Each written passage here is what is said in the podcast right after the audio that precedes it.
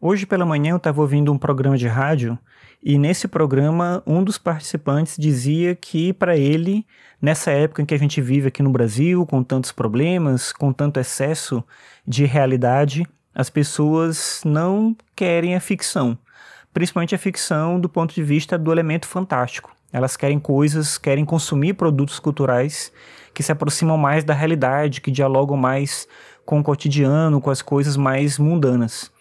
É curioso eu ter ouvido isso porque eu penso que é justamente o contrário. Eu acho que quando a gente tem esse excesso de realidade, quando a gente está vivendo com muitos problemas, quando a gente está sendo, de certa maneira, pressionado pelo mundo que a gente vive, é quando a gente mais precisa e quando a gente mais busca a ficção. É quando esse elemento do fantástico, inclusive, faz mais sentido. Não como uma fuga, não é a ideia de você ter acesso à arte, ter acesso à cultura para fugir da realidade, para se esquecer dela. Ainda que esse aspecto seja um aspecto importante para muita gente. Mas porque eu acredito que a ficção o fantástico, tudo isso que se distancia da realidade, acaba ajudando a gente também a ter um distanciamento necessário para a gente compreender o mundo que a gente vive, compreender a maneira como a gente se relaciona com as pessoas, com as coisas que estão ao nosso redor.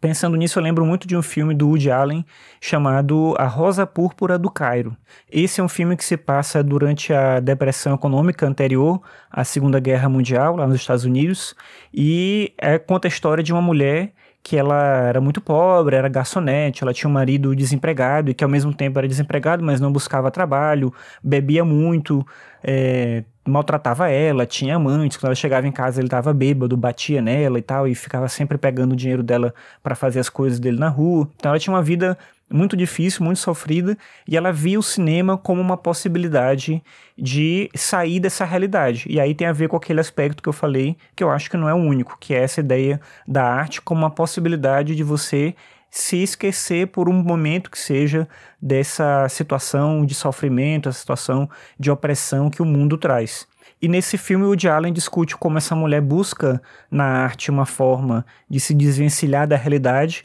mas ele acaba fazendo a gente entender que essa arte, ela na verdade conecta ela com o mundo. Não vou dizer como, se você não assistiu o filme, a maneira como você descobre isso é interessante acontecendo lá. Se você já assistiu, você lembra exatamente o que eu estou falando aqui. tem várias passagens bem bonitas assim. Tem uma cena, não vou dizer em que contexto o filme tá, para não ser um spoiler também mas que ela entra no cinema para ver um filme do Fred Astaire dançando com a Ginger Rogers, então é uma cena muito bonita e você vê a emoção dela de estar tá no cinema e aí quando você entende todo o contexto dela e da vida dela e por que que ela tá ali, por que que ela volta pro cinema mais uma vez, é muito bonito de ver como a ficção tem esse poder de conectar a pessoa com a realidade, não apenas afastar ela do mundo. E é por esse motivo que eu acho que a gente busca a ficção, principalmente em momentos de grande dificuldade, como é esse momento que a gente está vivendo no Brasil, no mundo, eu acho que como um todo. É um momento de muita dúvida, um momento de muito medo, de muito receio, e aí eu acho que é importante ter a arte como um porto seguro para que a gente